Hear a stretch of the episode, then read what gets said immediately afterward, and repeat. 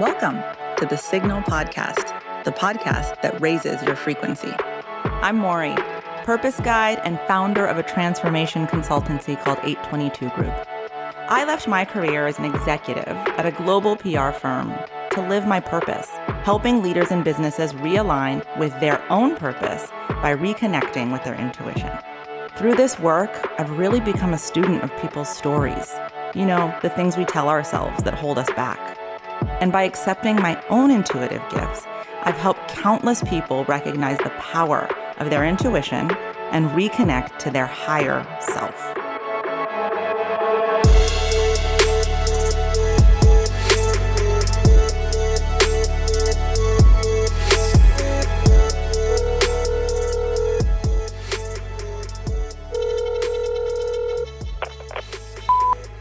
Uh, I have a question for Mory about intuition at work. You know, specifically, sometimes I feel like if I follow my intuition, uh, it may lead to situations where I'm trying to be humorous or I'm trying to put a spin on a situation, and it may not be received super well on the other side. So it's about walking that fine line between intuition and authenticity. You want to be authentic, but sometimes an authentic version may not be the most politic version in the workplace. How do you walk that line? Thanks.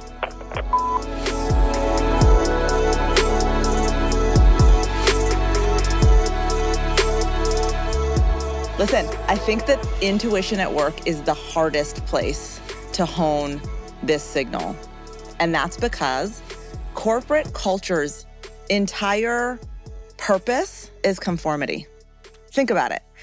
When you work somewhere, they tell you this is how we behave. These are our values. This is what success looks like here.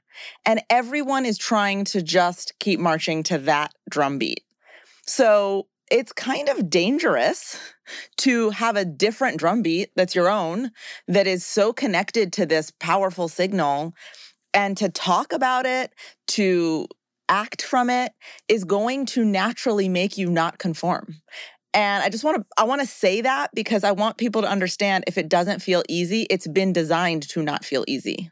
It's been designed by corporations, organizations, higher education institutions. Like these systems want conformity. And intuition is all about not conforming. The other thing is that in certain corporate cultures, it's sort of like the Hunger Games, right? So the competition to get ahead is so severe. I mean, I feel this so clearly. I worked at an agency and I worked at an agency where we competed from one office to the other for revenue. Think about what that did to what was best for our client. Forget the highest good of me or anyone else. It was about teaching us competition so that we kept driving that revenue higher. And then we would do things out of this desire to win rather than this desire to tap in, use our creativity, which is what our clients are paying us for. Creativity and intuition are so beautifully entangled. Yeah, we did good work, but could it have been even better if this this sense of competition didn't exist so much? That was part of why it didn't feel good to me anymore, right? Because that wasn't allowing me to be my full self. It felt like I was going to lose.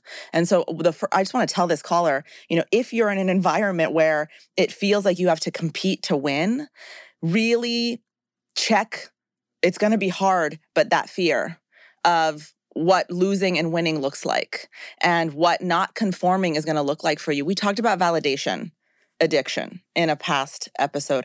Validation addiction is really prevalent at work because you need other people's approval of what you're doing to succeed, to survive there, let alone to thrive there.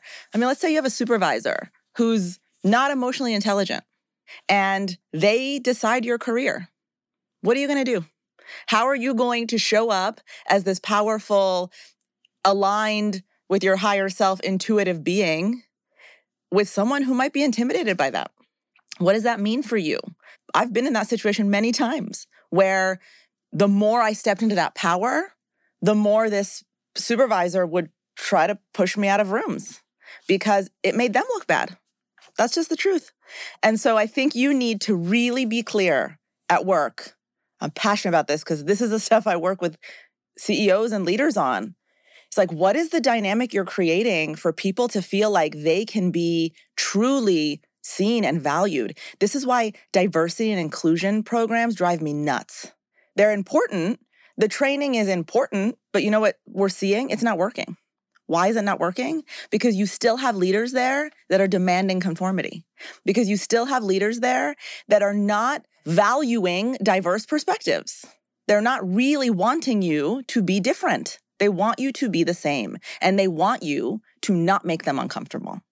And I want you to know that when you really get aligned with your intuition, you're going to make people uncomfortable. And you've got to check your validation addiction at the door because they are not going to have the tools to validate you. There is no way. First of all, remember this everyone is in a hurricane of their own. What I mean by that is they're not thinking about you. They're thinking about their own stuff. How do I look good? How do I sound good? How do I get ahead? How do I hold on to this power? How do I make sure this person respects me? Lots of leaders out there are very insecure about the power they have.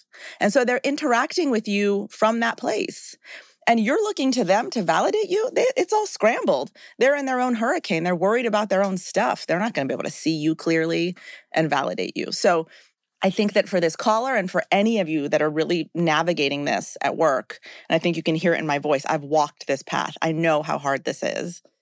It's really important to stop and say, this is not about me. This reaction I'm getting from this person, supervisor, supervisor or otherwise, is about them. And if they can't see me, if they can't value what they're seeing, that is their lack. It is not my lack. And in fact, the more you let your signal break through, the more it's going to help you navigate what to do in those moments when you recognize, oh, I'm not going to be seen or valued here. All right, so what next? How do I navigate this? What what how do I show up in a way that's for my highest good and for the benefit of all of these people? Yeah, and this listener almost hinted at do I have to sacrifice listening to my intuition yeah. to make people feel comfortable around me or to to be a good coworker or a good boss? What do you think about sacrificing listening to that or you know what do you what do you think about that? Yeah i want you to know caller that you have that idea because that idea has been implanted in your mind. Because the idea that you have to sacrifice your individual voice for the collective voice is how corporate culture works. So it's not necessarily your idea it's been incepted in there. And i want you to bust that myth and understand that actually the more that you can use your voice you are going to help drive momentum even further towards what the company is trying to accomplish, right? And this is what I really wish leaders would understand is if we can give people the grace and the empowerment of their own signal and their own voice that actually you'd be surprised how much more they can drive your your goals as a as a corporation forward. So, you know, yes, you feel like you have to sacrifice your voice, but you have to really try to not give into that temptation and then I would watch and see how others react around you. You start to become a magnet. You start to become that one like wise person that people are always checking in with. And remember boundaries on that. You're not there to solve everyone's problem. Once you do start to get that attention, remember your own boundaries of time and energy. But just pay attention that the more you follow your intuition, the more people are going to actually be magnetized to it. But this caller said something interesting, which is that they will utilize humor to try and say something uncomfortable. And I was just doing a workshop with a leadership team from a tech startup. And one of the things we realized was that they use uh, self deprecating humor when things get uncomfortable. And we spent 45 minutes really peeling apart how unproductive that is. So think about humor and how you're using it. If you're using it to skirt around something without saying it directly, it's not as productive as you think. And you kind of lose credibility because if it's not done with the right intention, it comes off as passive aggressive. So I just really want people to understand humor at work. Love it. I love to laugh, but make sure you're not trying to make a point through the joke. Like if you're trying to make me laugh, great. If you want to tell me something, particularly if it's coming from this highly aligned, aware, conscious place, say it.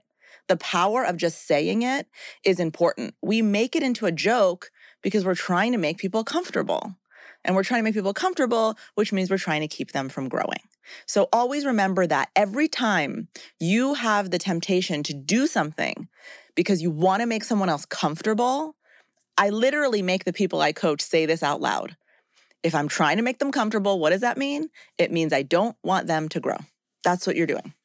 You mentioned a minute ago diversity and inclusion. I, yeah. I, just want to give a little bit of space here for you to talk specifically to people in the workplace who maybe have it a little bit tougher. Like the the woman in the workplace who's trying to participate in the C suite, the person of color. Like, does any of this kind of intersect with that discussion? Oh my God, I have been there. I mean, I will never forget. I was so excited about a program I had created at my agency. This is way before I left. And I really wanted to do it. I wanted to make it a global program. And again, remember, each office was competing for revenue and it just did that did not work. And so the person who thought that it was their job, male, to come up with programs like this, called the president of my office and said, Mory is overly aggressive. And the president of that office thought that it was appropriate to come tell me that, which is shocking. And what I said to them was, Would you say this to a man? What does that mean, overly aggressive?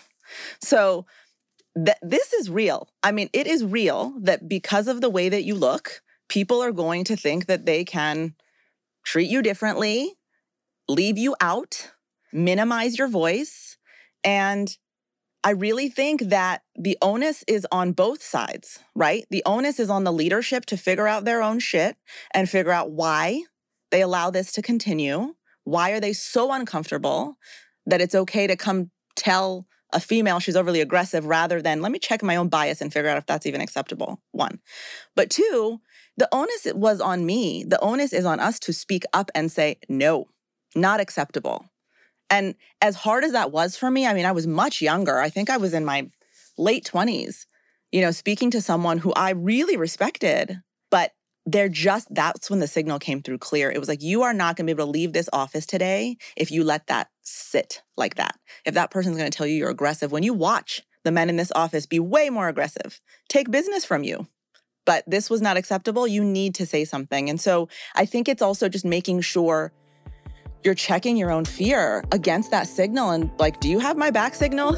like, am I going to be able to say this and be okay? You will always be okay.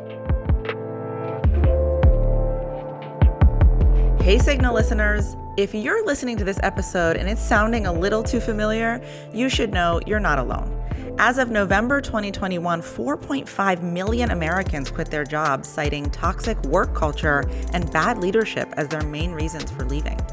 But my team and I at 822 Group believe that leaving doesn't have to be the only solution. You can spark a conversation about change in your organization by sharing this episode with your leaders. And for you leaders who may have had this shared with you, it's time to take the hint and take some action. Good news 822 Group is here to help. Head over to the link in our show notes to learn more about how my transformation consultancy, 822 Group, can help you transform turmoil into triumph. Visit 822group.com backslash signal for more. That's the word 8 and the numbers 22group.com backslash signal.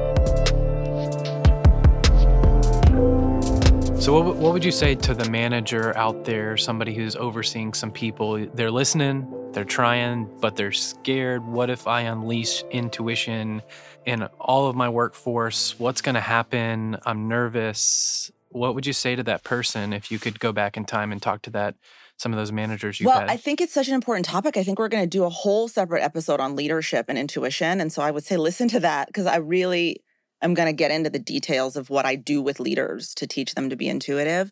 But I would say that the most powerful thing you can do is self awareness. Just really have that curiosity about your own baggage and what are you trying to make people do? Are you trying to help them grow?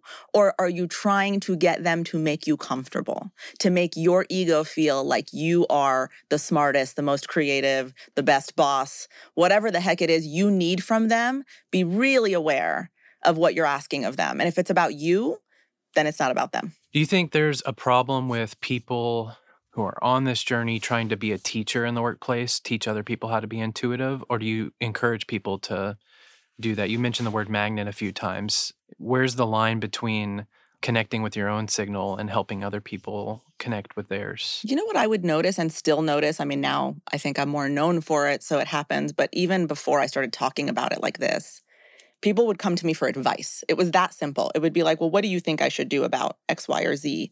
Again, we've said this in past episodes. The best way to teach alignment with your higher self, to teach this really centered, wise, intuitive stance is to be it and live it and just let people watch you do it courageously. You know, don't, if you are a female in the workplace, do not underestimate how those younger females are watching you in those meetings. I've had people tell me to this day, we were in a meeting and there was 30 people in there and you said this one thing and I'll never forget it. And I'm like, I don't even remember that moment.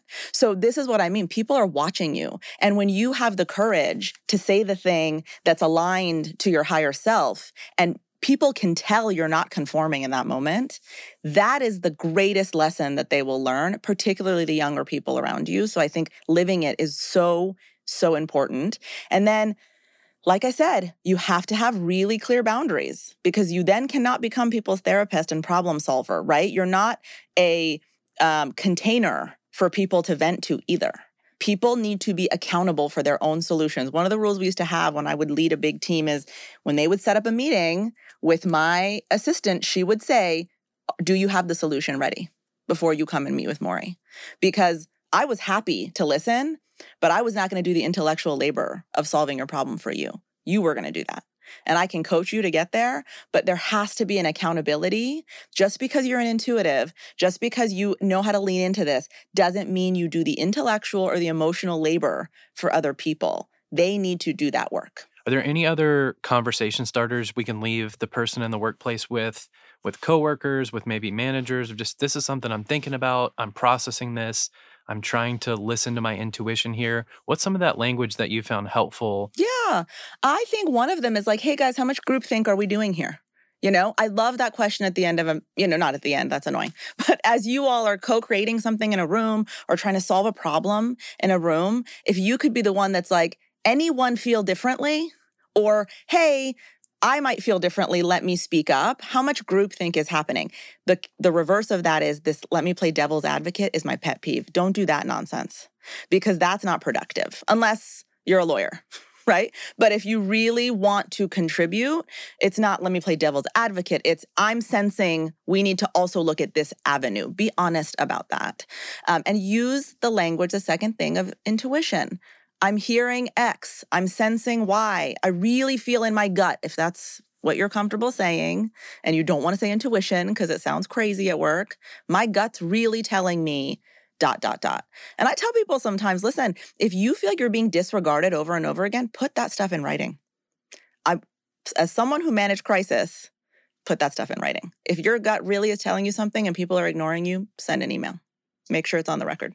That's great. Well, good way to end the episode here is um, for me to re- repeat back something I've heard you say. What I'm hearing you say, yes. I love that phrase, is uh, is to trust your intuition in the workplace and to uh, communicate clearly with people. And so, back to the the caller, just as we're wrapping up here, I think um, be careful how you're using hu- humor, right? Yeah.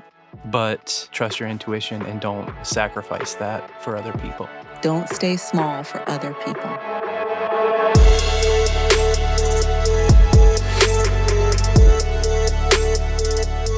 Hey there. Thanks for tuning in to the Signal podcast. You know, when I started this podcast, my hope was to help you walk away with a belief in your intuition and a clear understanding about how to tune into it. And I'm just so excited that you listened to today's episode. And I just want to make one small ask, a tiny favor. Would you please consider sharing this episode with someone in your life who you think could benefit from relearning to trust themselves? I think that they would appreciate it, and I certainly appreciate you. You can find more from me on Instagram at Mory Fontanez and by visiting moryfontanez.com. This podcast is hosted by me, Mory Fontanez, and produced by Terra Firma Audio. I'd like to thank the talented team at Terra Firma, Casey and Jack, for being such amazing partners. Uh, our wonderful sound engineer, Jordan Newell, Lauren Hall, my amazing literary agent who's believed in my ability to talk about intuition, I think before I did, and my really amazing husband who is so supportive and trusts my guidance so that I trust my own guidance more and more. Our amazing four kids for putting up with all of the intuition talk that happens in our home and my family back at home. Thank you all. I couldn't have done this without you.